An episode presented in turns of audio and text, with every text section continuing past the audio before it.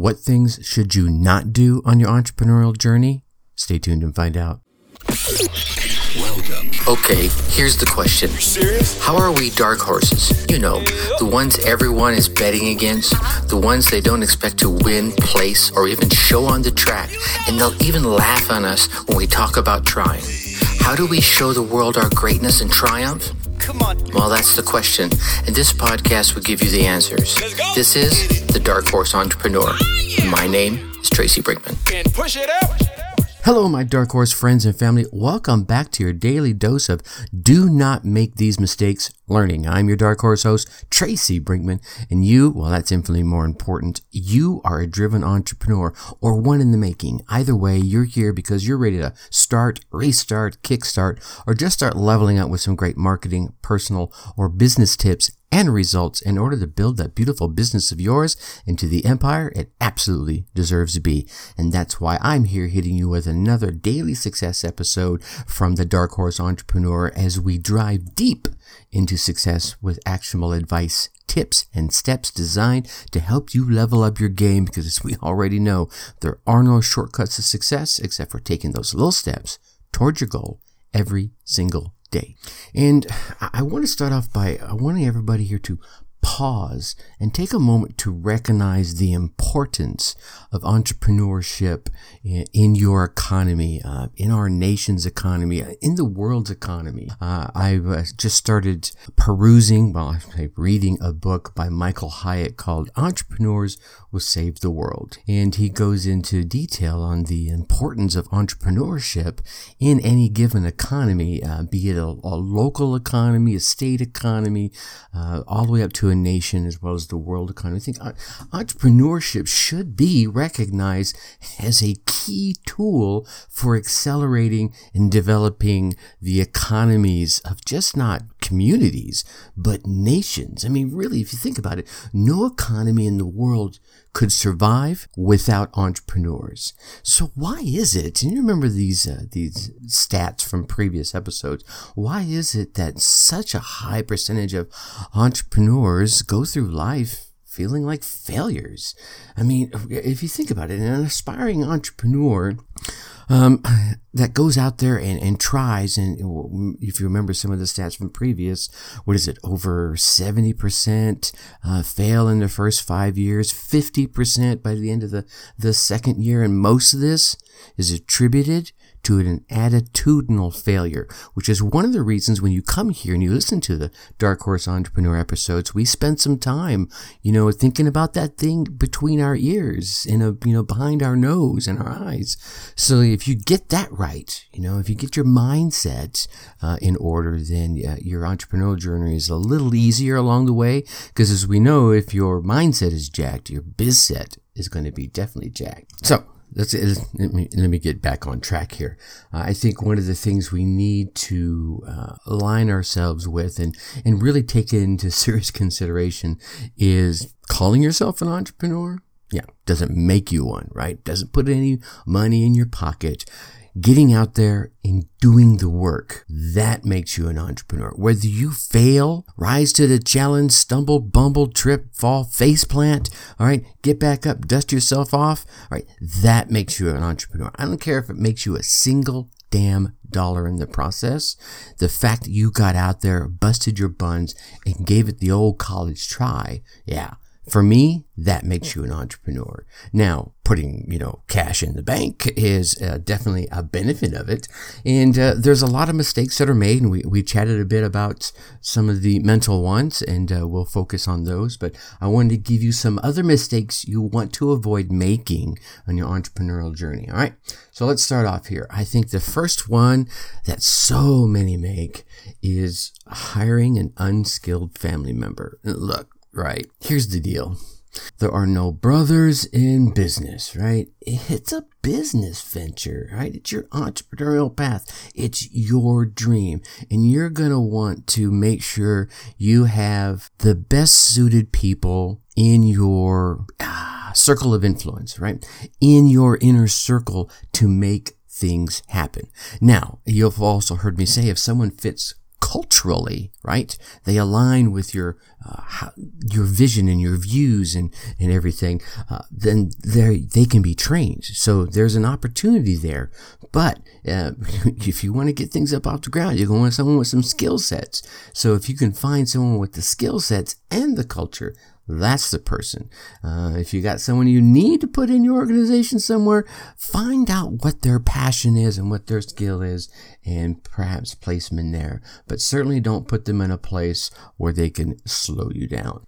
Uh, I think the next one, and you've probably heard me mention this a number of times, um, I would uh, urge you to view your entrepreneurial journey as a way to solve problems, not a bank. I think those that are really successful in their path, yeah, they want to make money. Don't get me wrong. They want to earn some money to, you know, feed the families, keep a roof over their head and what have you. But they focus on solving a problem, right? They put everything they have into how am I going to fix this issue for these people that I care about, right? And then they go out there and they solve the problem. They're not, their ultimate goal isn't to go out there and drain the pockets of anyone who is a prospect, right? And usually when you do see those type of people succeed, they end up being a failure uh, shortly on the heels of that. So there's that big spike of, oh, wow, right, this guy's doing a great job. Let me give him some money. Let me give him some more money. Give him some more money, right? And then it's like they start realizing, oh, you're a shyster. I'm out right? So there's that spike and then they're back down again.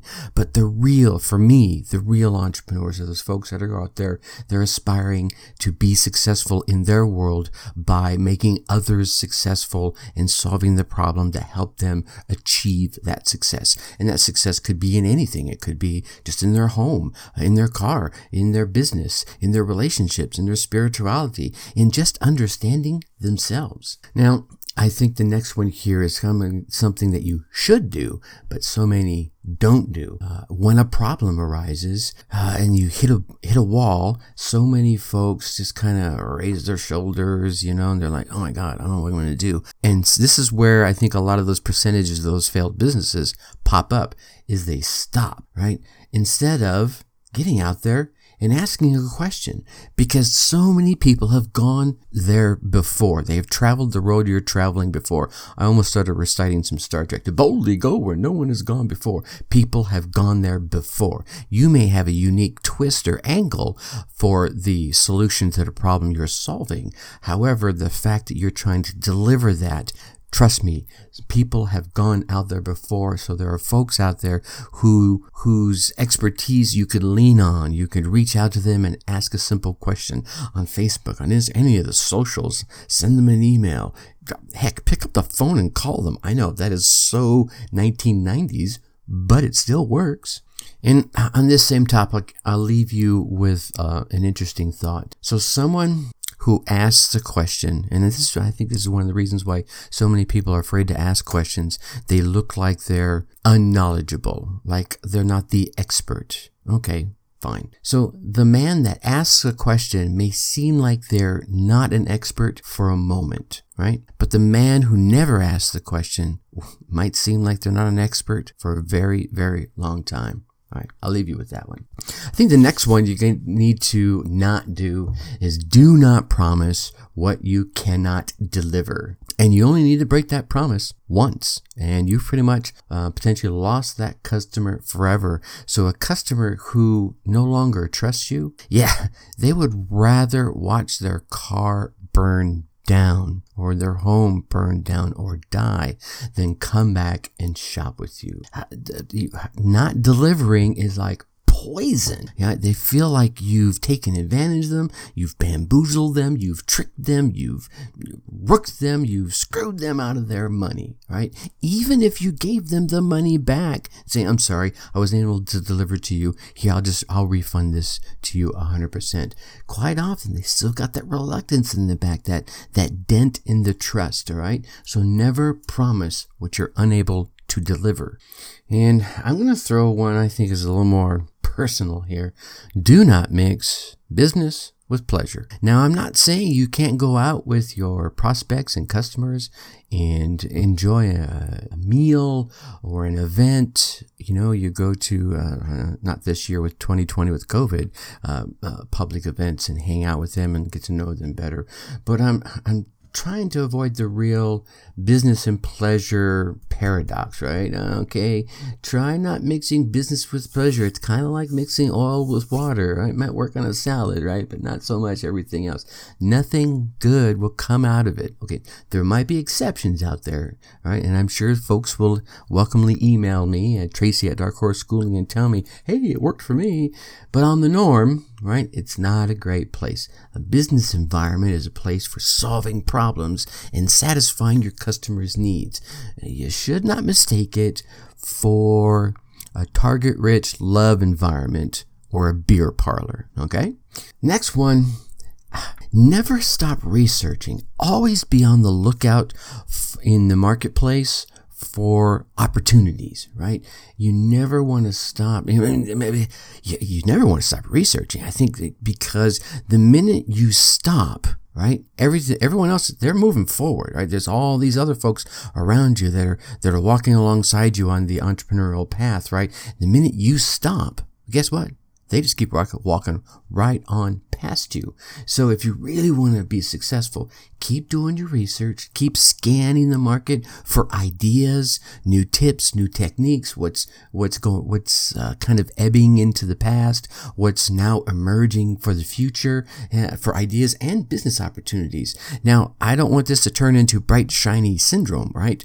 Uh, you want to be focused on your path that you're traveling, but keep your eye in the peripheral of, ooh, this particular tactic is on its way out, and I had it in my plan to start executing it next week, next month, next year.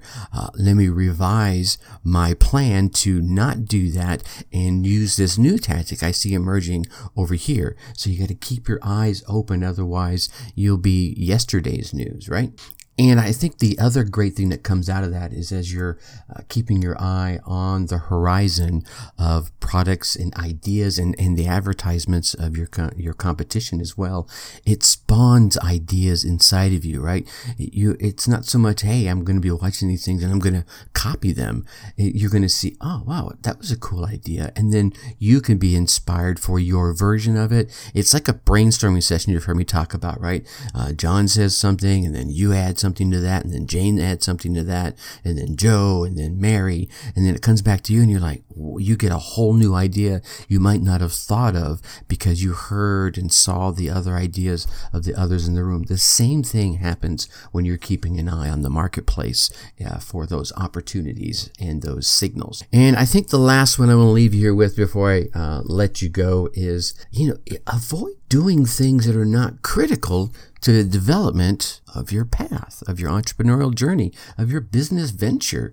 I mean, you've sat down and you've set your goals and you've set, you know, set your one, two, and three year goals and you've backed down into the small, you know, intermediate goals and then you've backed down into the small, more bite sized goals and you've backed down those into the tasks that you're going to start executing. Uh, you've got the people you, you've got in, you want in place, or maybe it's just you by yourself and you start picking away step by step by step, right? You're listening to the entrepreneur podcast. Hey, daily steps, daily action, do this, don't do that, right? And you keep trudging away. And then something comes up and says, Oh, I could do that too. But it's really not part of the path you're setting on, right? It's some, yeah, that's shiny object syndrome I mentioned earlier, right? So avoid doing things that are not critical to the development of your current path. If it's going to be a great idea that's going to uh, grow your business immediately and it's easy to, to install, gosh darn it, go for it. But if it's a, an idea you think could enhance it, but it's going to slow down your progress, all right, well then stop, look at your plan and see where you could put it in and keep things moving forward, all right? Because in the long run, you want to stay aligned with both your path and the survival of your business, right? I don't want you to go take a, a right turn right off a cliff, right? Because you weren't ready for it and you jumped into some new bright, shiny object or opportunity that's yeah, drives you off a cliff. Anyway, all right, so there's a few thoughts of what not to do and even one that you should be doing. All right, my Dark Horse friends and family, tomorrow we're going to chat a bit about building a strong foundation for your business. And even if you've already have it built, it's a good opportunity to recheck the pillars of your foundation. Now, I know you want to keep getting all these daily success tips, so go on down there, make sure you hit that subscribe button. While you're there, uh, leave us a five star rating and drop us a review. Some kind words in the comments, some constructive words, things you like about the show, things you'd like to see on the show, so I know what direction you would like to uh, take it. Uh, also, come over and join us on the Facebook group. Go to facebook.com, put Dark Horse Tribe in that search bar, and you'll see us right there at the top. And if that doesn't work for some reason, go to your favorite web browser, type in darkhorseschooling.com backslash Dark Horse Tribe, all one word. That shall take you straight there. Look forward to meeting you in the Facebook group. All right, you get out there, you run your race, you get your results, and let me hear about them. Till tomorrow, think successfully and take action. Thank you for listening to the Dark Horse Entrepreneur Podcast. Thanks for tuning in. Check us out at www.darkhorseschooling.com. All right. My name is Tracy Brinkmann.